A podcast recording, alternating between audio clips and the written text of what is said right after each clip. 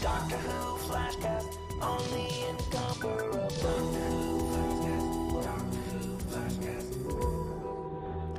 Welcome back to the Doctor Who Flashcast as we wrap up this season of Doctor Who. It seems like we just started, but when the episodes, it's just six episodes and the season's over, uh, it does happen quick. I'm Jason Snell, and I am joined to talk about episode six, The Vanquishers, uh, by these two wonderful guests. Annette Wierstra returns. Hello, Annette. Welcome back. Hello. Thank you for having me back, you human scum. Ah, yes.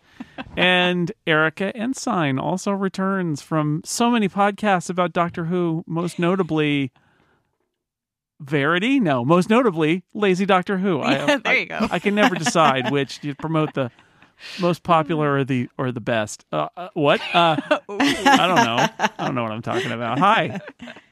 Hello. I I actually feel really underprepared for this because I have had a Mm. busy day and only had a chance to watch the episode once. I I also feel unprepared for this episode, having seen it once, because that's sort of the Doctor Who flashcast way, Yep. kind of, as you watch it and then you re- react. And there's so much in this episode. Um, and I I'm not entirely like it, it was overload on my brain, and I'm not entirely sure that if I watch it again, it's going to solve much. I, I could be wrong because there's a lot here and there's a lot of, of interesting stuff in this episode that that um I think what I would say is I feel like there are some strong moments in this episode, but when I think about all of the questions posed by this season, I am extremely frustrated by how many of them were not answered, discarded, or solved with a hand wave. So I'm feeling a little frustrated and also a little overwhelmed by the content, even though there definitely was a lot of stuff uh, in, in terms of like individual scenes and individual character moments that I liked. Uh, how are you both feeling? Uh, different from you, that's for sure. Uh, I like. I don't feel like this completely knocked it out of the park, but I absolutely loved it, and I'm. I'm. De- this is definitely my flashcast version uh, of just like I watched the episode and I just was so excited. Basically, every single moment just being carried through. It reminded me a lot of the first episode, which uh, on Verity, I think I postulated that the first episode was going to be my favorite just after seeing it, just because there was so much. It was drinking from the fire hose.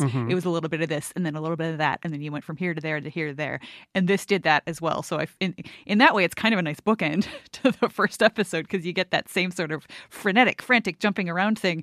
Um, but I just, I just had so much fun watching it that I haven't really thought too, a lot about like there are a lot of people who think that if the last episode doesn't pull everything together, then that ruins the entire experience. Like, somebody serves a bad dessert, that's what people are going to remember about the meal. I'm not like that. If somebody serves a bad dessert, I'm just going to remember the turkey that I enjoyed or the mashed potatoes that I loved or mm-hmm. whatever else happened. So for me, even though I think now that you say that, like, yeah, there are definitely some things that maybe I would have some questions about, or I was a little surprised how fast that thread got tied up Right. but I kind of don't care mm. because for me, that's not what I'm watching for. I'm not watching for the the greater plot arcs and making sure that all of the the you know things are tied up in a nice little bow.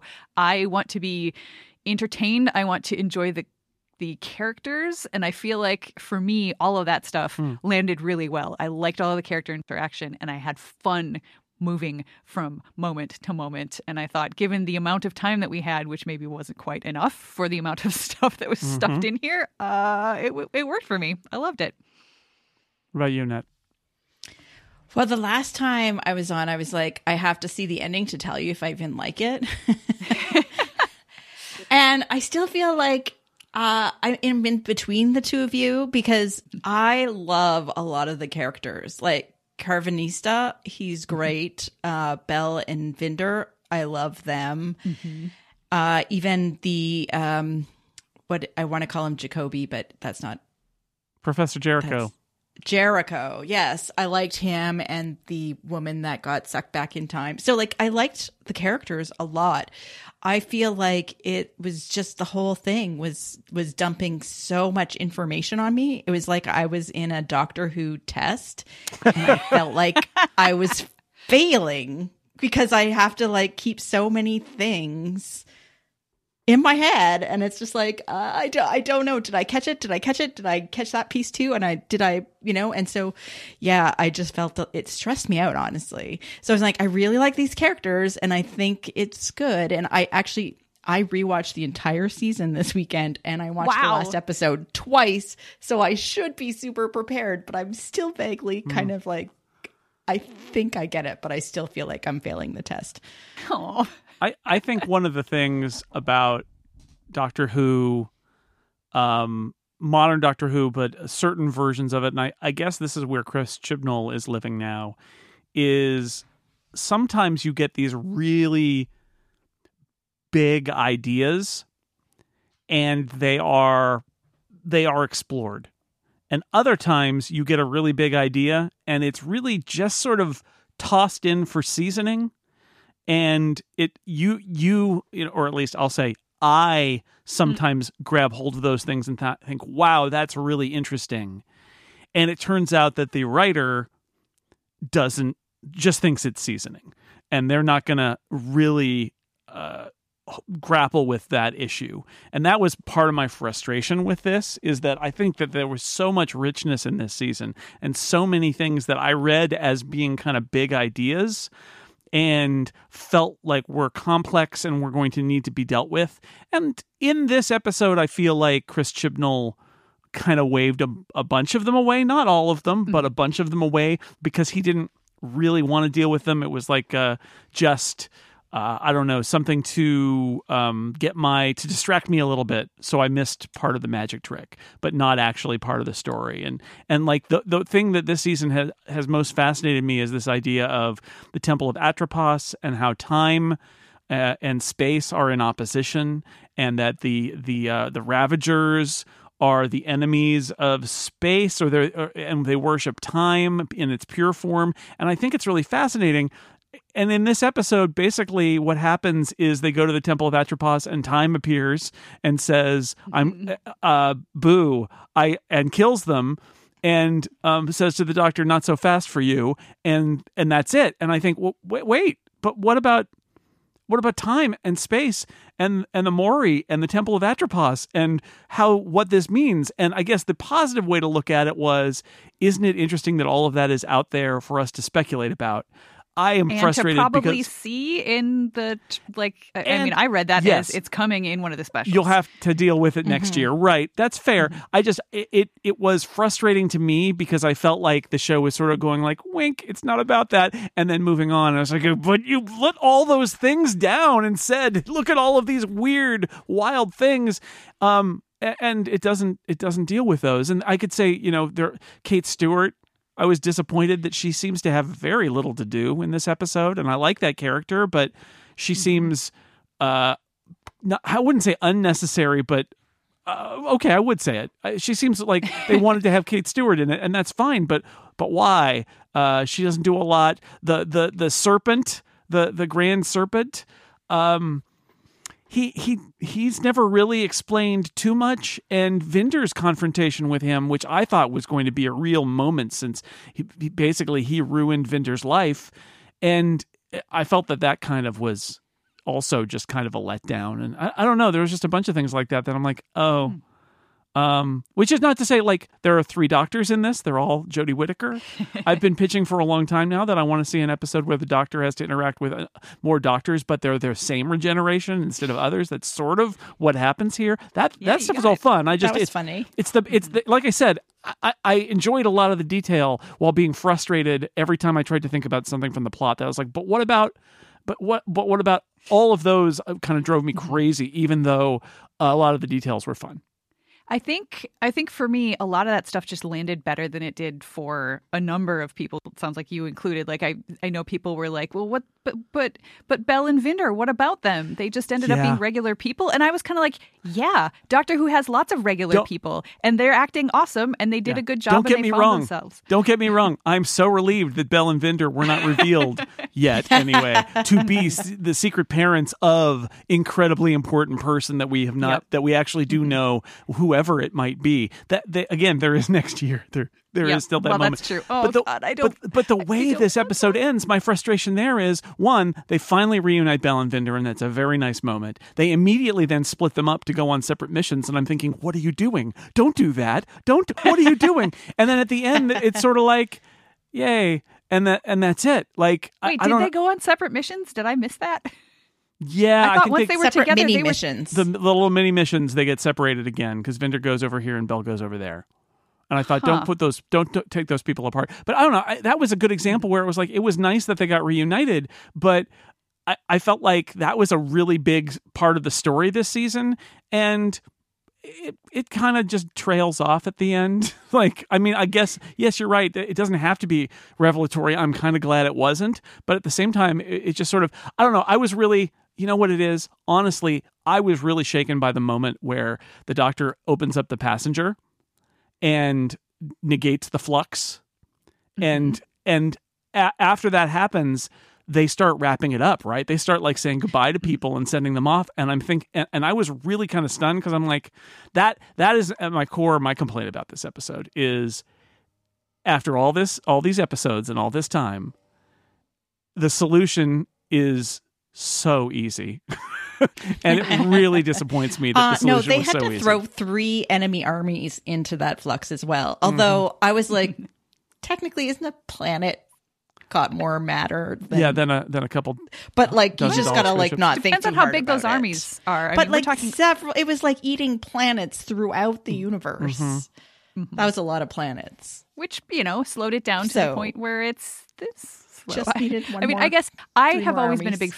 I've always been a big fan of the answer is actually something very simple and elegant, and the only reason it's not done immediately is because the doctor doesn't know about it or doesn't like. And, that was the that was the case with this. If, if it weren't for you know Di being inside there and like doing all of her investigation and stuff, like the doctor would have had no idea that that's what a passenger form is. That's how it works. Maybe if she'd opened the watch and had her memories, she would have known it much earlier on, and she could have just taken care of it. But like I, I like that touch. I I liked the end with Vinder and the Great Serpent. I thought that was a wonderfully poetic uh, way to finish it off. You know, he his life was was cut was kind of ruined because he was sent into exile, and then he does he turns around and instead of killing him, does the same thing. I thought that was just a nice thing for this character that I've grown to like to not be a real you know, not to stoop to the same level as somebody who's as awful as that mm. guy. I do agree that Kate, like, I was, I, people were clamoring for Osgood to also appear in this episode. And I found myself mm-hmm. thinking, oh God, no, we don't even have enough time for Kate to Yeah. do as much stuff in the previous episode. If they bring back Osgood, she's going to have like one line and people are going to be really upset. And that's totally how it worked out because I was like, uh, I think I'm going to be very sad that we don't get more Kate Stewart. I'm always sad that we don't get more Kate Stewart because I love her. Um, but I do think uh, working the whole history of Earth and Unit into this storyline uh, was a cool thing. And if you're going to do that, you kind of have to have her. And, and it sucks that they had to underuse her for that. But Yeah. I think not having her in there at all would have been even worse for me anyway.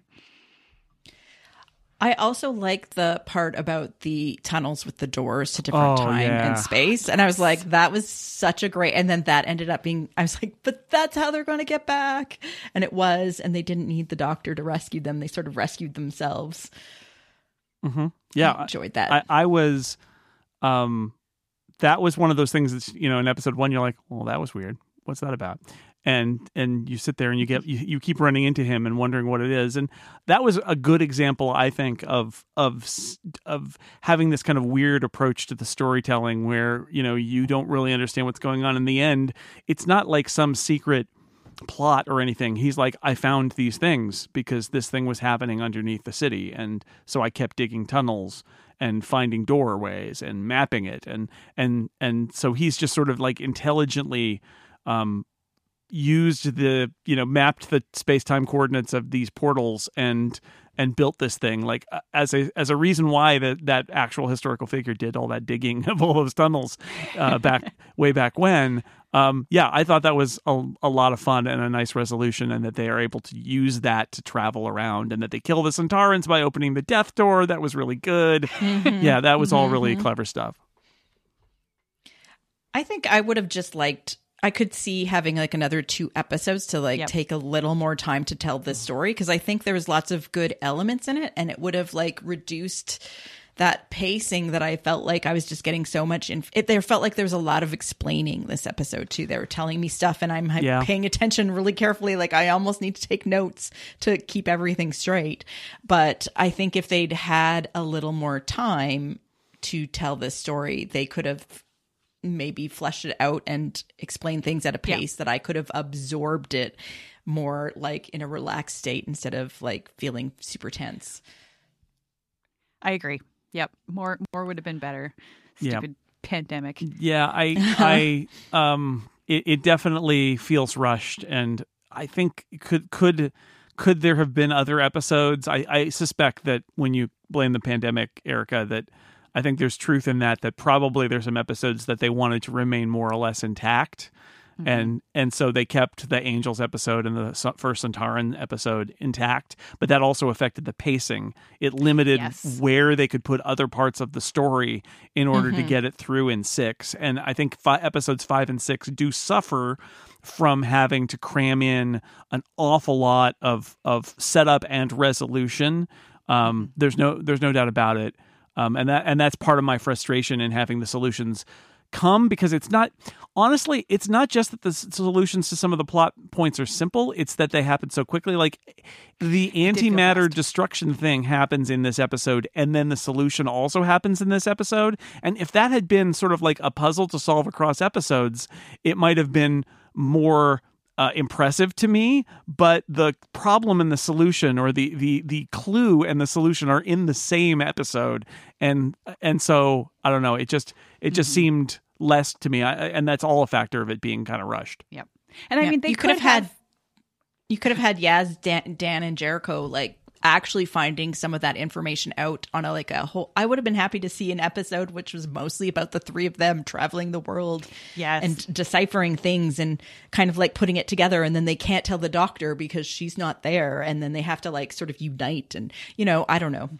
Yeah. There's lots of things you could have done, but I mean, they also could have made the choice to cut more out, and I think that Yeah. would have also made for a, a slimmer, more elegant version of this story that didn't feel quite so much like drinking from the fire hose. And I think it's one of those things where it's just like maybe, you know, Chibnall didn't want to kill all of his darlings because it would have, you know, changed it to something that was fundamentally unrecognizable from the story that he really wanted to tell. So he decided to just give it his best shot and keep as much as he possibly could and cram it in. And that did mm-hmm. not work for a lot of people. Uh, I'm glad that I'm one of the people that it worked for because this is genuinely my favorite of all of his seasons. And I've liked them so far, but this was just, this mm. was, this was a sort of for me kind of ride. Well, I'm I'm a real journey is the the journey is the reward kind of person, and I agree. This was a very fun ride. I just you know uh, it gets lots of bonus points if it if it sticks the landing, and I felt frustrated by the ending that it that it got that it was too rushed and some stuff was too easy, and a lot of threads just were dangling with without me having a lot of confidence that they're going to be picked up. Um, and, and I that- might feel the same way next week.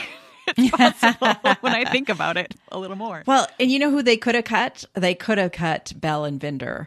I think Yeah. They're pretty mm. self-contained. I You're don't right. think you needed them at all to advance the overarching story, but I like them as characters. Yes. So I can see being loath to cut them, but you could have cut them. Let's hope that the reason that he kept them is just because he also liked them and not because they're going to pop back up in one of the Right. specials Right. and I don't- be the I just thought of they were somebody important. regular people, right? Like I did not have like in my head that that Same. baby was anyone important. I was just like, oh, they're Yeah. like a cute little story, and I like these That's- characters, and I care about them. A- amen to that. Right. That, that I, I actually I agree with that. I, I agree with that. I okay. So one of my other challenge. I'm just gonna. I'm just getting it off my chest now. Please Do it. Lay Yeah, you can help. You can us. help me Do out it, here. do it. Help me out here. So is the universe all mostly destroyed now? Like that is a good that question. that that's one of the parts where I was like, you know, they we see swarm, and and we'll get to that uh, some of that later. But uh, we see Swarm go into the Doctor's memories and sort of like dissolve them and then restate them and then dissolve them and restate them. And then there's sort of this idea of like I can I, I can loop time. We're gonna their grand plan seems to be to destroy the universe and put the end of it on a loop so that they can go around and look at everybody dying and that, that they think that'll be cool. Eh, They're baddies. Okay. Um, I still don't understand their religion. Time is their savior. I, I still don't entirely understand what's going on there, but I'll, I'll take it because they're Doctor Who baddies. That's that's fine. But we've seen all of these planets just be completely destroyed by the flux. We see the Sontaran, Cybermen, and Dalek fleets be destroyed by the flux. I've watched And all the Lupari destroyed Yeah. by the Sontarans. So right, four exactly. Races like Yeah. wiped out. so I've gone into this whole thing, and we see Swarm do the little time thing, uh, thinking, well, this, the way this is going to end up is that the Doctor winds it back and stops the flux mm-hmm. from ever happening, and that doesn't happen. So. Is Doctor Who now set in a universe where vast swaths of it have been destroyed by the only place left. except Earth by the flux, and that's a really weird status quo to go into the last three episodes of your era with. I don't know. I, I, I found that weird.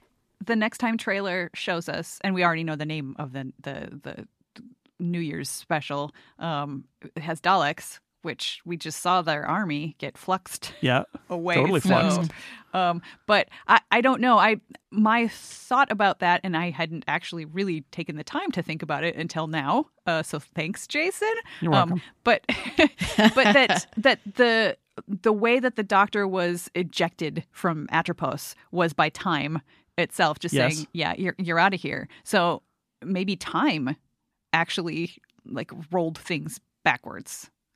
So Hmm. that we don't have that you know the weird universe where we literally just have earth. The the thing that now that i'm a little bit annoyed about is the fact that that's not made that's not made clearer. And if my head headcanon about that like my idea is correct then why did we not have some acknowledgement of that from like anybody or specifically Right. Karvanista? Because that was the one like the moment that he finds out that about his the, the rest mm-hmm. of the the Lupari, like that really hit me hard. Sure. And at the at the end, like they don't really nod to that in one way or another. Like you get the you know the cute like oh look it's a family with their dog and they're going off to have adventures together and I love that and I will Mm. Sure. watch the crap out of that show. So yeah, you're right. You get a dog before you have a baby. It totally happens. Mm-hmm. It's perfectly reasonable. Uh-huh. Well, this is this is when we talk about it feeling rushed. I feel like these are the examples, right? Which Yeah. is which is either some of that stuff got tabled because Chris Chibnall knows he's got a a, a New Year's special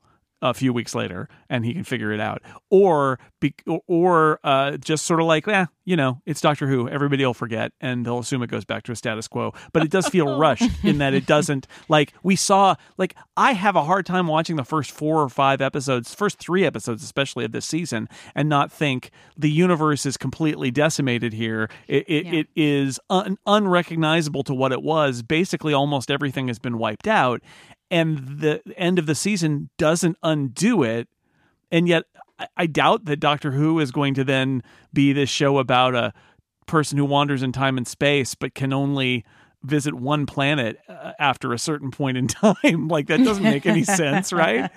So i don't know i don't know what's going on. That that just is a weird one. And again we don't know because there is the new year special and the two other specials next year. We don't we we don't we don't know. But it, it I, I don't have a great confidence that um that this is going to be addressed at all is i think my problem with it. Is like wow you made a lot of big moves here that then just are dropped. And i don't know. It's i, I don't know. It's weird right? Because there are those all those planets that are all like in pieces.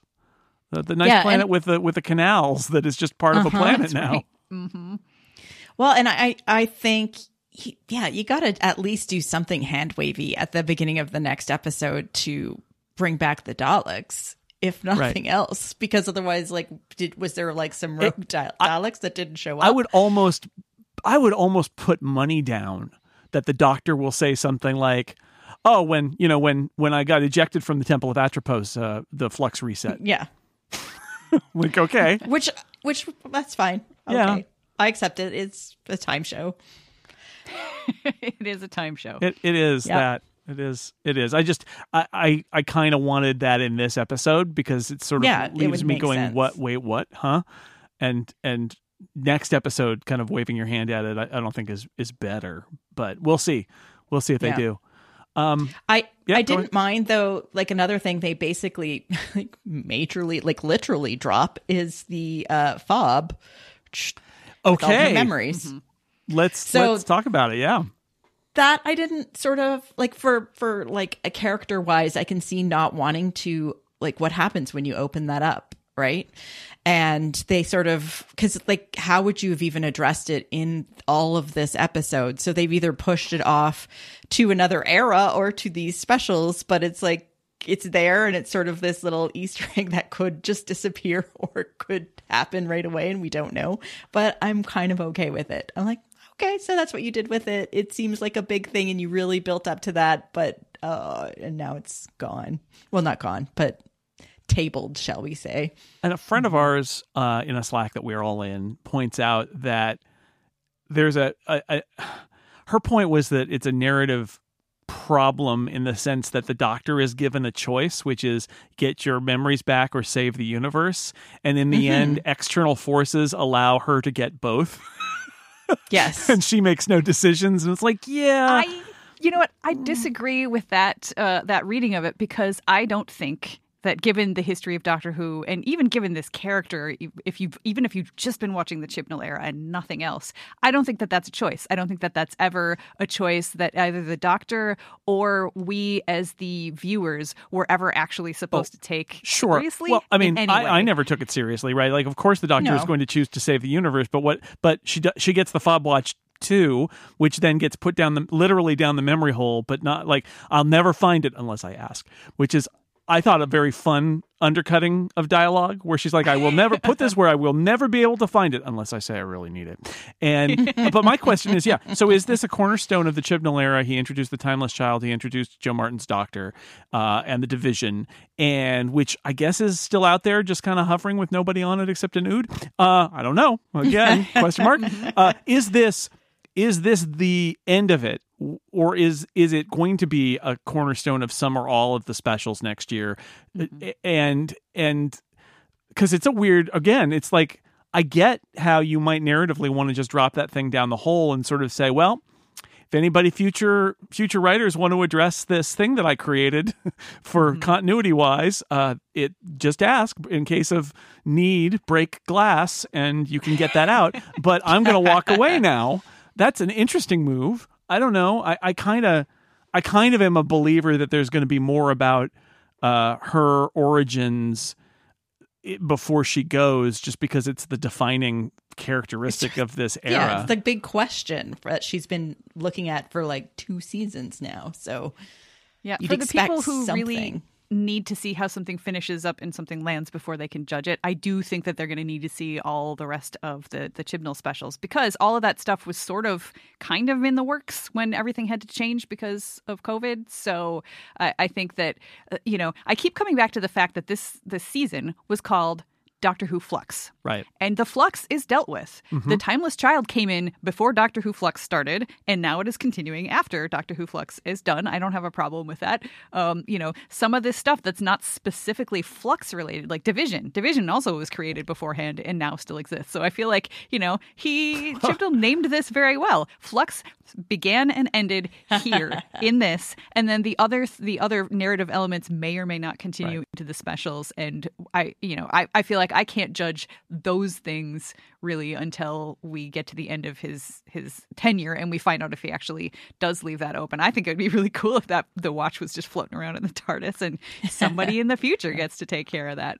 I'm, you I'm- could have Karvanista also remove the the poison in his brain so Right. that he could talk about their time together, and you could get like low key memories that are like not everything back, but sort of bring some back and answer some of her her questions yeah, could be. without Could be. opening the fob watch. Yeah, I think uh, I have a hard time believing that there's not going to be a reappearance for, by Jo Martin before Jodie Whittaker's era ends. yeah. right. I like. I, I feel like that that vision of of Tease. yeah, I, I have a hard time believing that there isn't a little bit more there, given that I don't feel like that character got you know really landed. Right, it was just in a Mm-hmm. flashback. And it's great that we saw her, but it feels like there's still that open question there, and that goes back to the to the the fob watch. I I um also division like we got the impression that division is this big thing and so Tecteun got turned into a bunch of of glitter but there's just an mm-hmm. ood there. I imagine that Tecteun wasn't like all of division and that there are other people, but that mm-hmm. that's an open question as well, right? Because it's not like they got destroyed. They're still they're still there. And and the I, I guess the story is that that she created the flux because she wanted to basically destroy the universe and move on to a new one. That all happened mm-hmm. really fast, and I, I don't know whether to read it that there's more to that story or whether that's exactly all of that story. But why?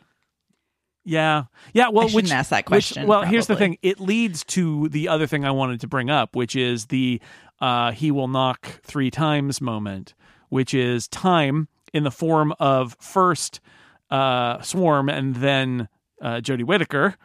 Uh, the the time itself, the force of time, says, "I'm not going to kill you." Um, you can leave here, but you won't outrun me. Your time is heading to an end. Nothing is forever. No regeneration. No life. Beware of the forces that massed against you and their master. Interesting choice of words there. The master. Uh, I I restore you, Doctor, reunify you, but for how long? And that's that moment that again is the knowing this is the end of the era coming. Uh, you have a few more episodes left, Doctor. Enjoy them because at the end you will be done. And uh, I enjoy when the show does that, but that also makes me go, you know, what what what aspect of this story is continuing to lead to that point because it's forces that mass against, and the, the whole idea like your time is heading to its end, nothing is forever, no regeneration, like. I, I I am intrigued by the idea that with all of these different pieces on the board and the fact that Chris Chibnall is leaving and the show is being you know taken over by a whole new production company and and uh, and showrunner, what that means. But I do admire him hanging like Russell T Davies did, hanging a lantern on it and saying the clock is ticking now. Mm-hmm. How'd you feel Yeah. about it? I admit I'm a uh, one thing that annoys me a little bit is when really really big big bads like you know super powerful creatures just say nah you get to live Yeah. for now like what but but I don't have any problem with the idea of of time being like just embodied in a conscious force. I mean, this is a show we've had Black Guardians and White Guardians Yeah. and Eternals and like that's that I I thought that idea was kind of cool. I just Uh, but I, guess and and and mm-hmm. his his consumption or his hers its consumption of mm-hmm. of swarm and azure also is like I guess it's because they failed because the flux got stopped but it just you know eats them and spares the doctor and it's I don't know. It felt a little anticlimactic to me that this is how the baddies get dealt with: is that their savior, you know, kills them, but leaves the doctor with off with a warning, basically. Yeah, I I, have know. no problem with Swarm and Azure getting, you know, like you f- you failed to release me from the Temple of Atropos, Sure. so for that you die. But yeah, then the Doctor just gets gets to leave it. I mean, who knows? Again, maybe there will be something in the specials that explains exactly why time did that. Mm-hmm. Uh, I have. Well, I- it's a planet saying- of of time, right? And time lives on the planet, and I'm not entirely sure that the timeless child and the other universe from which the timeless child came isn't a part of that story, and that's a last mm-hmm. piece that Chris Chibnall is going to move. That the Doctor's story is going to be yet again redefined to involve being a personification of time or the universe or whatever, something like that. Mm-hmm. And she comes from a universe where there is no time. She's mm-hmm. timeless. I, I also Oh. find the the threat of like regenerations, like no more regenerations. You're like, yeah, right. Yeah. like that's an empty threat. We all know that's an empty threat. Well, so well, right now it's less empty because even if you and, and I've actually I, I know of some people who think that this is what's going to happen is that yeah, Jodie Whittaker's doctor is going to die and is not going to regenerate, and the future Doctor Who that we're going to have is actually just going to be everything you know f- between the Jo Martin's doctor and William Hartnell's Right. doctor, or or the pre Jo. Uh, Jo Martin doctors or something like that because we don't know how long that went on. It could literally be thousands and thousands of years. We could have, you know, dozens more doctors Exactly. happening. So I feel like right now is probably the time I'm the most scared I've ever been that the doctor's not going to regenerate because narratively they could actually Sure. do that. or make it that it's a loop or i mean yeah i i, mm-hmm. I think you're right there there are Chris Chibnall has the keys and could do all sorts of things before he goes. that. I will say No, that that I do like the idea. I know not everybody likes the timeless child thing. I think it's okay. One of the things I like about it the most, which I've said on this podcast before, is that I really like the idea that she was just left there coming out of a wormhole and nobody knows where she came from. It's from another universe because I, I like the idea that the doctor's origin is now uh, once again unknown and potentially unknowable.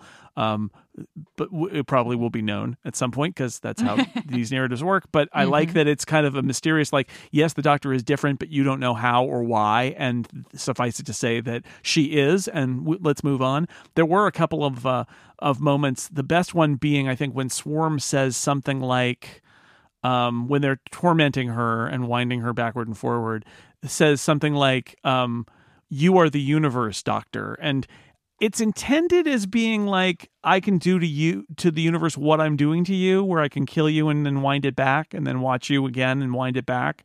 But I sat forward when he said, "You are the universe, Doctor," because I thought, is that what we're kind of getting to here by the by the end of this uh, this era? Is something about the Doctor's sort of fundamental? She she doesn't want to move, right? Tecteun wants to zap the universe and move to a new universe, which is apparently the universe she came from. It's kind of unclear, but um, I, I kind of like that that theme of like you're you are the universe. You're fundamental to this universe. You're the protector of this universe. You're the binding force between time and space. Something like that. I'm kind of okay with it. I know that a lot of people don't like the idea that the Doctor is super special, and I totally get that. But at the same time, after the show's been on for 60 years, it's very hard in the face of the narrative to deny that that the Doctor is special. So I don't know. Is the doctor the frog? Oh God. Boy, if you don't Sure, remember the the, doctor- frog, And the doctor's also the face of Boe, and the doctor's No, also like the doctor no. just might as well be everybody. Doctor is literally everybody in the uh, universe is the Doctor. Yes. That's That's- that's maybe. that would be a secret. That would be the thing. Who knows They what's live in long that enough. Bob? Could be. Could be uh, uh, an entire universe that's nothing. That would be one of the universes that Yep. Division looked in, and they're like, "Oh, nope, there's just a frog in there."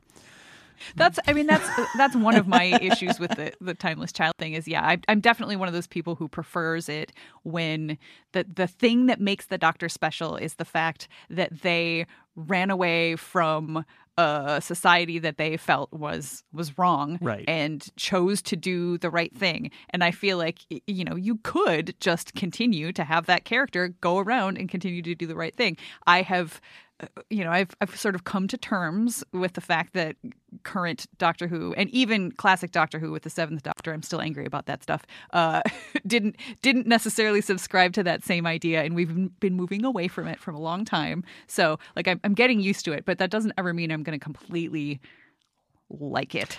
And the Yeah. more that we swing in that direction of the doctor being like really by themselves and unlike anybody else and like this super special figure, uh, the more annoyed I'm going to be with it. But I'm still going to watch this show and I'm still going to enjoy the ups and downs of the stories and stuff. So, you know, just bring it on. I will, I will continue to, uh, to, to stick with it.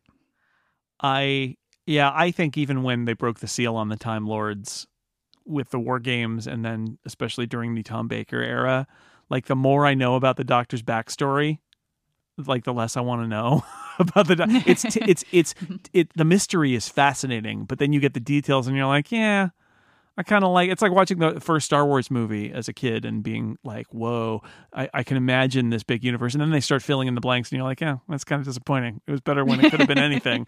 now it's something very specific. And and that's why I keep coming back to like, what if in the end the story is that um uh, you know the doctor fled that universe for this universe and in a moment that is, you know, kind of silly villain philosophizing, but also I think kind of cool, is when Swarm basically says, uh, essentially, like, why do you think your way is better than our way? Why do you think like life is better than death?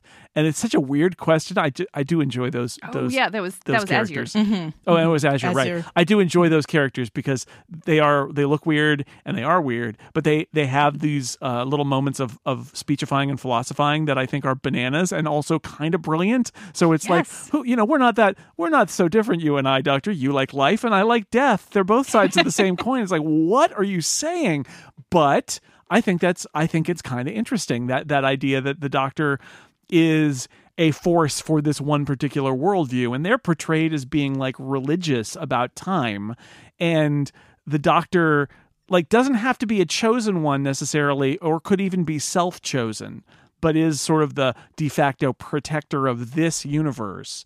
Um, and you can you can play that off as being like that they're a savior or they're a you know that kind of a figure, but you could also play it off as being no, they are self appointed protector of our universe, and that's okay. Is Yeah. is the doctor that different though? Because she just let three races get absorbed by the flux.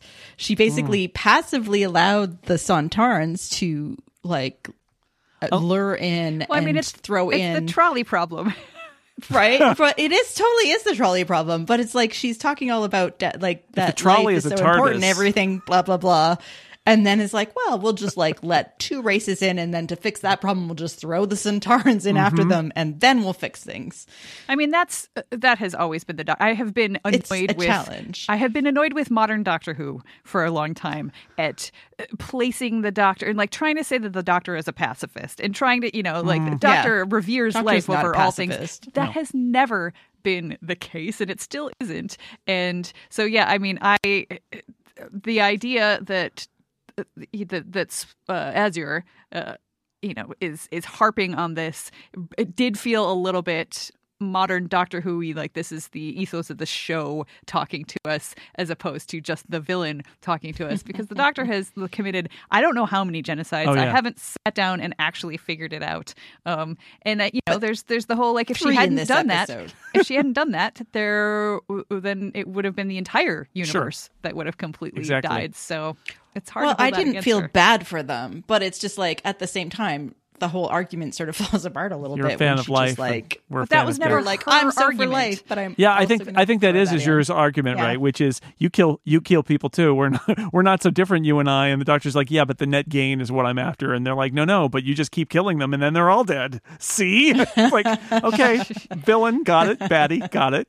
Um, I I did like I did like them. I thought they were fi- i like them a super lot. weird, super weird villains, and they look strange and you know purple So blue villain, and oh, and when they show the doctor her memories, you know, quote unquote, and it's that that floating house thing that we have seen in previous Yes. episodes.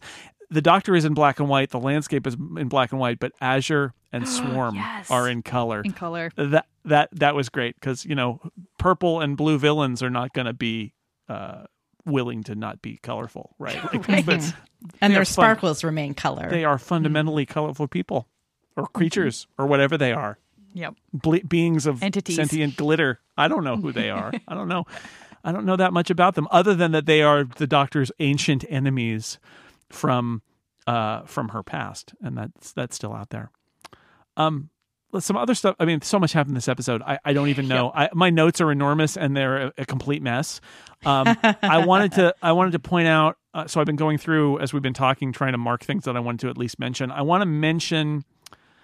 Uh, Annette, you mentioned that Karvanista has a like a bomb in his head and, and put there by division, so he can't yes uh, t- talk about his time in division. Um, and that scene, I think, is actually one of the best little moments in terms of the doctor has this whole past she knows nothing about because she's like working through it, and she goes, she comes to that moment where she says, "Were you my companion?" Mm-hmm. And he has a non answer that is a very telling non answer, and then says, There was a time I'd do anything for you, but you left me. yep I put the whole universe between us, and then you came and and found me. Uh, so great because this is Karvanista basically saying, "Yeah, I was a companion or a friend or something like that, and you left, and I tried to get away from you, and then you turn up and are chasing me." asking me about a thing that I can't tell you the answer to. I thought it not only was it sort of tragic, uh, and poor Karvanista, a lot of tragedy for Karvanista in this episode, but I also just really love that idea of the doctor realizing, oh wait, you're one of those people, aren't you? oh no. Mm-hmm.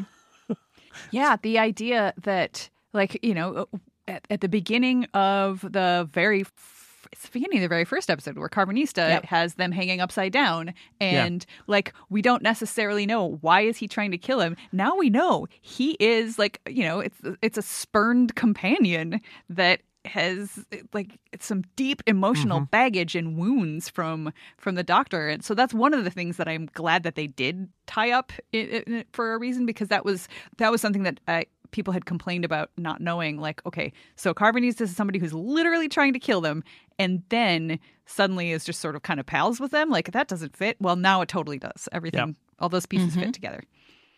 Yeah, I agree. Um, some other things we saw: uh, the TARDIS user interface, which is uh, which spins. Just want to note that I'm a big fan of computer interfaces in Doctor Who and the Gallifreyan stuff. It's all those big circles and swooshes and stuff. So she's like, you know, doing little multi-touch like spinning thing on the TARDIS screen, which I just thought was fun. Um, i thought that was on Karvanista's ship Or was that? Oh, I don't know. They're spinning interfaces. Yeah, no, They're I fun. think it was it was on Karvanista's. was it. I don't Yeah. know. There are three doctors. It gets very confusing. It That's true. does a little bit. There are Mm-hmm. the Grand Serpent. Who's he working for? or who is Himself? he? like there's I feel like there are still some unanswered questions there and the fact that they didn't kill Mm-hmm. him means that maybe he is also something that's going to be tied up later on Yeah. yeah, he's like got I, time I was travel, Mhm. and he's working with the Sontarans, but it doesn't seem like he's just a Sontaran agent. And he he admits that he used to be a, a well a, a beloved leader, not a dictator, of course, a beloved leader. Mm. So that that stuff with Vinder was in the past. Uh, and it, you know, I've sort of assumed that he was working for Division and not for the Sontarans, but it's not really resolved. And then you know he's just put on a rock. Where mm-hmm. I had And the we have- impression he thought he could control the Sontarans, and he was like, right? because they're mm-hmm. not super smart. They're not. So he had. They thought he was working for them, He's got a lot of but chocolate. he knew they were working for him. Mm-hmm. chocolate, Yes, that chocolate. was quite funny. I, I I liked that bit. It was like as soon as it was like corner stores and the doctor goes on about I don't meta- metabolic whatever. I was like, oh my god, it's going to be like snacks, right? Yeah, I was close. I was thinking potato chips. I was thinking salty, but no, it was it was sweet. I Uh, was the close. t- Sontarans are so silly with their things, on their probic vents and their and their uh, need for for replenishment and all of that. That I I totally thought that that was very funny. I I'm not sure I really like the idea that a Sontaran would essentially betray his whole fleet for chocolate, but then again, Chocolate's pretty good though. and they're Sontarans, so they're not that bright. So it's okay. Remember, We'll he's- you- to my we'll give you chocolate, and we'll tell you how to make it.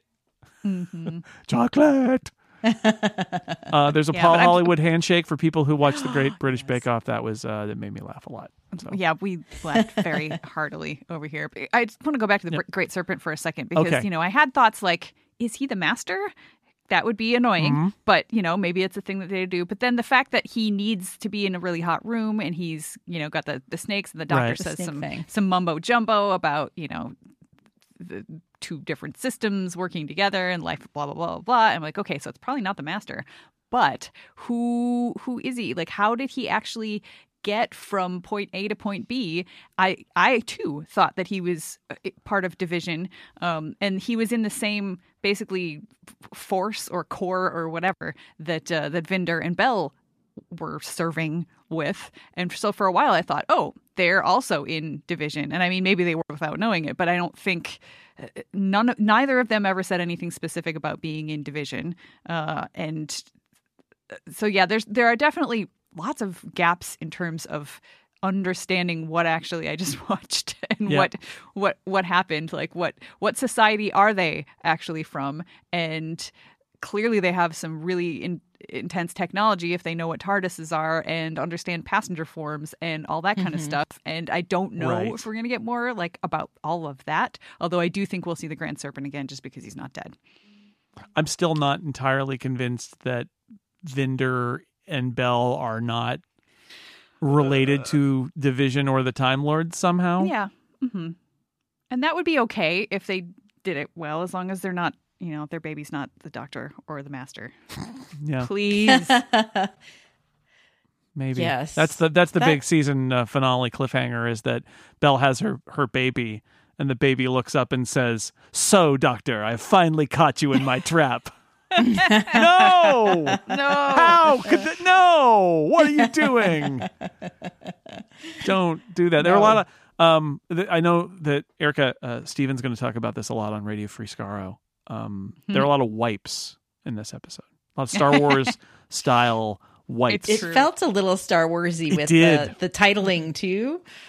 Yeah, and the um and the, there's a one wipe in particular where they wipe to the Sontaran battle fleet, and I'm like, you're just doing Star Wars now. This is what's uh-huh. happening this episode now. Not in a bad way. I, I thought it was kind of fun, but it also spoke to how jam packed this episode is. That they're like, wipe to next thing, wipe to next thing. We just keep mm-hmm. keep doing the wipes.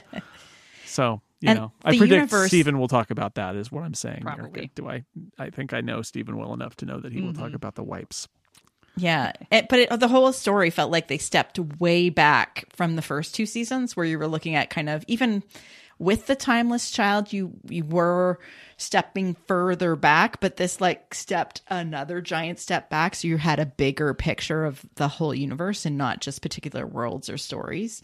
And so I think that's part of what made it so overwhelming is like you're trying to look at so much going on that it it it was yeah even like seeing like you know three giant alien armies was just like felt like I was in a different franchise. Hmm. Maybe Star Wars. Maybe so. Um, let's see what else. There's just it's There's a lot. I I have I have something. okay. Please. Um the only person the doctor hugged was yes. Oh yeah, Mhm. And then they were totally going to kiss and Dan stopped them.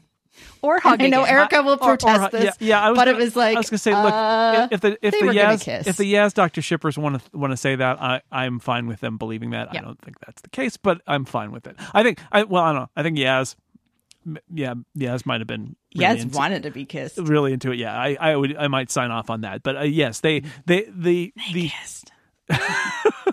but they are very uh happy to see each other and the doctor feels bad and apologizes. They've been gone. Also they've been gone for like three years right? So there's and, and the doctor has one of those like ooh ouch right moments. It's like i'm not supposed to do that to humans not supposed to leave them behind for years. Oops. But uh she's very apologetic like you know I, I withheld this stuff from you and it's about me and i feel really bad about it and I shouldn't have shut you out, and that's all nice. And then and then Dan goes, "So, where, I, do I go left or right to find the bedroom? Because I got my stuff and I want to unpack." And they're like, uh, I I think that like ever since the show came back, I think that the showrunners have, well, I'm going to say RTD and Chibnall have done a, a nice, elegant job of sort of really uh, skirting that line, like leaving it open so that you can interpret it that the doctor is is asexual or is not sexually interested in you know mere humans or you know however you want to to to read that. And I think that this is another sort of step on that same that same line. Like you can read it whichever way you want and it totally and I works do read it. and like you know everybody can have their own headcanon that that fits in with the the text of of what we saw on screen uh, but for me the most important part of that scene was actually the apology sequence because i Yes. feel like that is a really big step for the doctor. It's a really big character moment. It's not just like a you know david tennant's doctor i'm sorry i'm so very sorry. This was an actual apology that seemed to get at you know that she recognized what she had done wrong. And uh, i still i don't feel uh, I mean, it's it's good that she apologized, but I still I understand very very well the doctor's motivations for wanting to keep that to herself. I mean, she's thousands of years old. Here's somebody that she has known for a you know teeny teeny teeny teeny tiny fraction of that amount of time. And while I like the idea that they could maybe get close enough that Yaz is the the kind of person that she would want to tell that sort of you know intimate self details to uh, i have no problem with her waiting a few years to do it because good grief she's thousands of years old. Um, so I, I like that that she had some character growth but i also like the fact that she didn't have that growth right away and it took some time to to to get to that point. The doctor has never really been a, a person to share everything and all of those details and i like that they're moving in that direction kind of slowly step by step. So so that was that was that was a really big scene for me. It was like i got a little bit teary-eyed just watching her apologize and and recognize why Yaz was annoyed and that Yaz does not let her off the hook. So it's like, good for you. Uh, and then, you know, Dan coming back in and sort of like deflating that moment was, Yeah. was fine because I was surprisingly really happy that Dan came back to the TARDIS. Also, don't don't, Yeah. Don't forget that Dan technically has been Yaz's companion longer than he's been the Doctor's Yes. companion, right? Not Yeah. even technically, I mean, years. absolutely. for years. They them Yes. And and and they liked each yeah. other. yeah, and poor old so Jericho too, right? Like the the Yes. Yaz had her two companions there, and poor poor Jericho, you know, has a um you know a script based mishap with a with a piece of uh, of tech in order to have him tragically die but he gives a nice speech and says goodbye and it's uh you know but he can't be saved but he had he that was a fun character and uh, he'll good. always be in the list of um of Yaz companions I will. Uh, I would watch a spin-off show of the three of them oh big finish for sure. This is uh, yeah. Yes. Liz was saying this last time. Like you know, get ready for the big finish audios with Yaz and, and Dan and, and and Jericho. Although now Mm-hmm. also you've got like there are all these other. This this season generated all these characters that didn't have, as we said, maybe as much to do as you would like. But like Mm-hmm. you've got Karvanista and Bel and Vinder, and then you've also Yeah. got um uh Claire yeah. who gets who gets dropped off back in the present day and and she's dropped off with Kate Stewart. So, you know, there's there's they're all over the place. Like- Maybe she becomes a, a unit operative Mm. of some sort. Or or whatever the you know human resistance slash now that the Grand Serpent's out of out of things, maybe unit will be uh in better shape. They, they can get know. some new funding, New funding. some new grants. maybe so. Well, and Diane was pretty smart. She figured out some Mm-hmm. stuff, like the whole passenger thing. And like she said, she was underestimated, so she could go join unit as well. you know, That's true. this is a this is probably more a fan stuff than an intent. Although Chris Chibnall's a fan, so maybe it is his intent. But the idea that the Grand Serpent from last week, that the Grand Serpent was sort of like overseeing unit for its entire existence. I have Yes. this part of me that thinks probably he's not working for the Sontarans and that he spent all of that time doing that in order to Uh, have a moment where he could drop the shields and let the Sontarans come in. Like I, that would be the perfect job to have if you wanted to pay attention to the Doctor, right? So I'll mm-hmm. just throw that out there as a as a, Yep. a mm-hmm. conspiracy corner kind of That's moment. true. Like he's that like every single unit adventure ever seen, the implication is that the Grand Serpent got the report about it. That's interesting. And there was a TARDIS, extra TARDIS, sitting there all along. That wasn't an extra TARDIS, though. No, Well, I well, mean, that was her TARDIS. it was from the village. From the, angels. village. Yeah, the in 13th 19 Doctor. In 19, 67, oh, so yeah, so 67 and right, it sat yeah. there all along the entire run up until present day where there's that TARDIS just mm-hmm. tucked away Assuming, somewhere. assuming that any of that actually happened in the continuity Oh, of the boy. classic Doctor Who, like you know, or did it all is will it all be re- reset? Right? And like did that actually you know while we were watching the you know the Jon Pertwee episodes like had flux actually even happened yet? Had division made any of that happen so that there was a tardis there? Or was that like this is baking my noodles is, The- is what's happening. Well, so I last week after the after the episode, I fell down the rabbit hole again and reminded myself of the unit dating controversies, which you can read all about it, everybody, if you want to. Is this an uh, Agents of Smooch episode? uh, not that kind of dating you know, although there is a strict, the Brig insisted on a strict dating policy.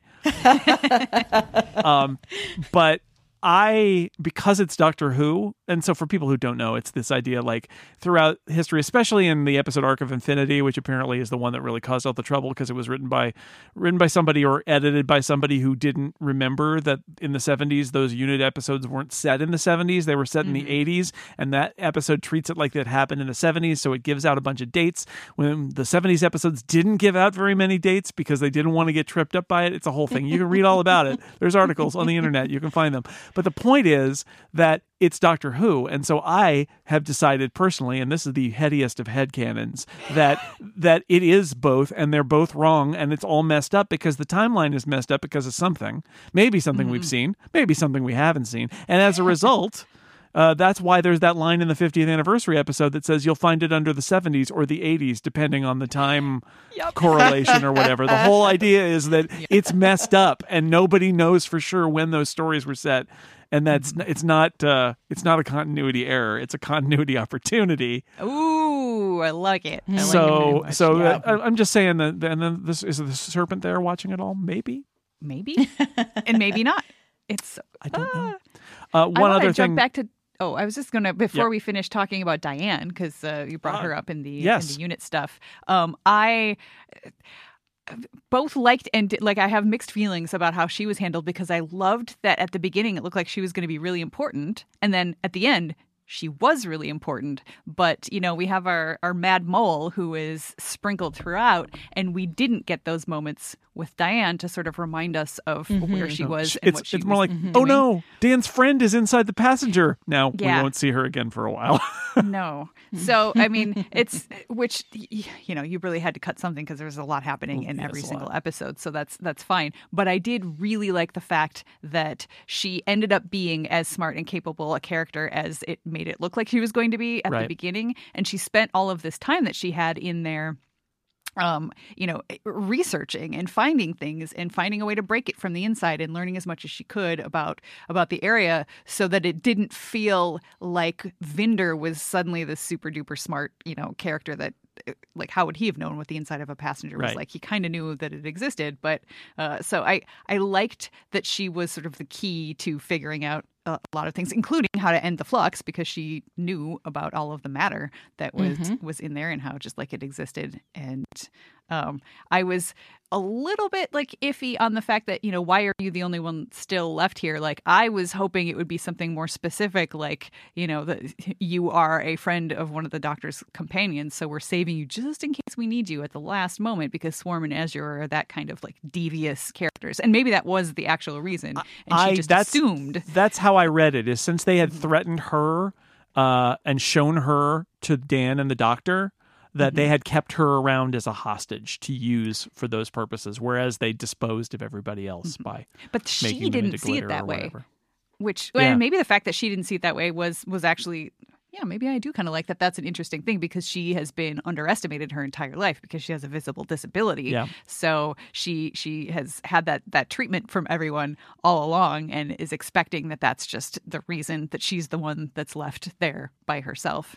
And i had mixed feelings at the end that like i was sad for dan that she didn't want to you know go on that date. But at the same time we don't know how much time she actually spent inside Right. the passenger form. It was probably maybe years like given how much information she knew and how much she had been able to get done and So how idea- time flows in that yes, environment. Exactly. So Yeah.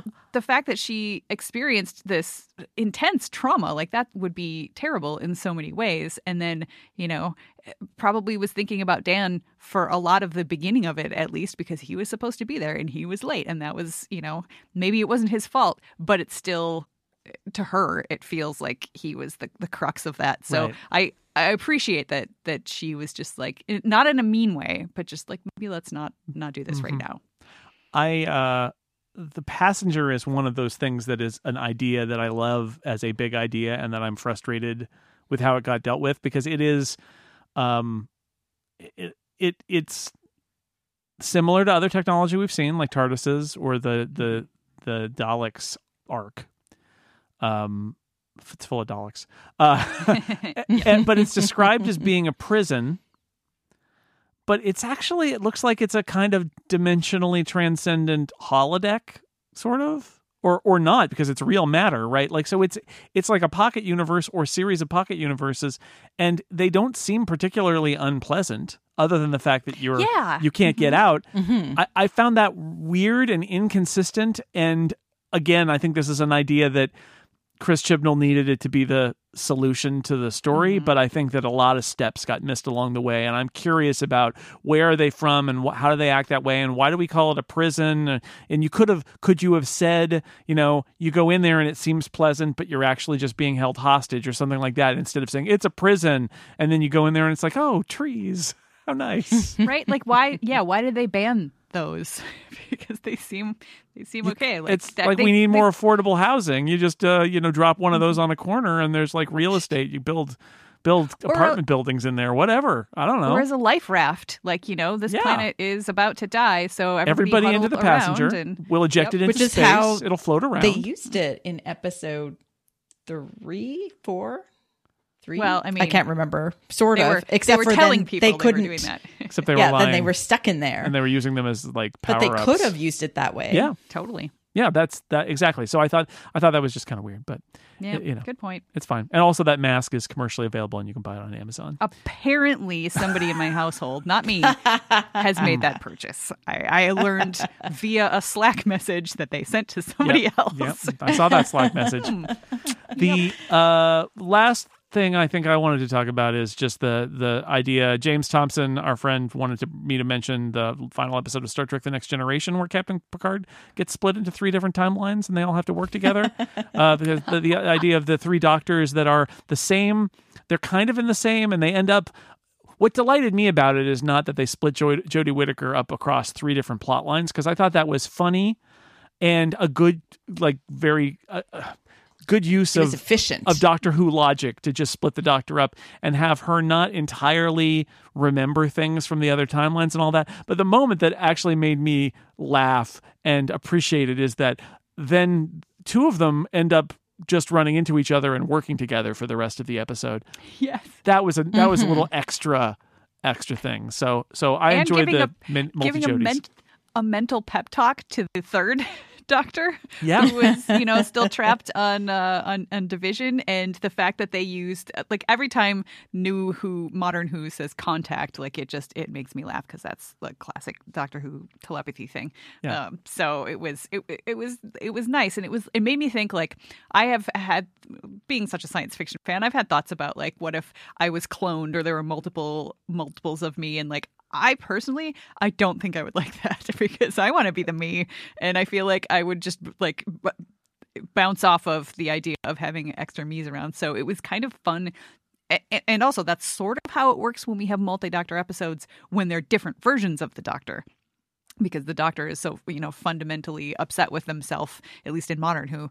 Well, actually, in classic Who, too. They were always, always bickering, constantly bickering. So I like the idea that when we have three of this, this particular same Doctor, they don't do that. They get along. It was a really uh, sort of unexpected way to interact, and I liked it. yep, I agree. It was fun. Mhm, Same. Okay, anything else? I mean, probably, but Yeah, well, we'll do. We're going to do a an episode of the Incomparable next weekend about the whole season, and we'll talk about it sort of from a distance. But uh, the the yeah, I'm going to need to process some more. I guess that's what Yeah. I'm saying. Yeah. Gonna- I, I'm also, like Erika said, looking forward to seeing the next three episodes to see what they bring back, what they don't bring back. And I'm hoping it does sort of like, uh, you know, tie up some of those things or make things more clear to me because I would. I don't like have that. I don't have a lot of hope that the New Year's special is going to do a ton of that. No. Just because in past holiday specials have tended to be a little more stand alone. Which I would be okay with because I need a break. Sure. I need Same. something light and fluff- fluffy I'm good and with. Dalek-y. Yep. and then they'll have the the you know a mysterious special followed by a uh, a big grand finale and there'll be Mhm. plenty of time for more of this stuff. And then uh, Yeah, Still- they haven't given us run times, I don't think, for those yet. So. That would be nice if they were a bit longer. yeah i imagine i imagine that they will be especially the last one. Yeah, um but you know i guess we'll see. That's all we can do is will tell. is see. I think will that yeah it always does. I um yeah i'm interested to see this is something that we talked about in a uh, one of our previous flashcast episodes this season was sort of like what what the status quo is that's handed to to Russell T Davies Yeah. from Chris Mhm. Chibnall right? They worked together. Uh, he had Russell T Davies had Chris Chibnall run Torchwood for him. Yep. Like they go back a long way, so they're not strangers. Uh, I imagine they've had a conversation about what you know where where that status quo is left. But I am curious. I am legitimately curious because that's always a choice that is made. Um, it's a combination of Chris Chibnall wanting to have his story resolved the way he wants it, but also to be able to pass the baton to the new showrunner to do you know to get to to park it in a place that is not perilous so that they can take it they can start it up and drive it from there. hmm We'll like see. when you Yeah. leave a car at the airport for somebody. You, you know you don't want it to be in the surface lot that's a million miles Yeah. away when it's really cold out in winter. You you park it in the ramp they're because all you're nice. custodians of this franchise and i think they all want to do right by one another so i'm just i'm kind of curious with all of the drama uh, and and rewriting of history or or finding discovering of additional history. Sorry but either way uh, that's it's a lot of tinkering with the with some of the premise elements of the show and i'm just kind of curious where if that just all gets left or uh, or not. I guess we'll find Well, out. and that's why parking the fob in the TARDIS sort of resolves it enough for me that it's like that's resolved enough that if he can't tie up everything, that's then can it's be picked there up. for Yeah, it's anybody there. else wants If- to bring back Jo Martin Yeah. Mm-hmm. or whatever, they can just do that. Or maybe the last scene is the opening of the fob watch and we go inside it, and then every other episode from that point on is just inside the fob watch. I, that would be Maybe. great You're for a watching while. Doctor That'd Who fun. Mm-hmm. inside the fob Yeah. watch. And Jo Martin's our next doctor. Here, here. That'd I'm be amazing. All right, well that wraps up this season, but with, the Doctor Who Flashcast will be back. I don't know who I'll have who I'll talk into talking to me about it on New Year's Day, but I'll find somebody. There's usually somebody, some sucker out there. I mean, very smart, kind, generous person who will talk about Doctor Who with me on a podcast. Um, but we've come to the end of this season, this little tiny season. Um, Annette and Erika, thank you so much for being on multiple episodes and uh, and doing the same day conversation that is what makes this a flashcast. Thank you. Thank you. Thank you. It was fun. Onward to 2022. We'll be back then. Goodbye. Doctor Who Flashcast, Doctor Who Flashcast, Doctor Who Flashcast.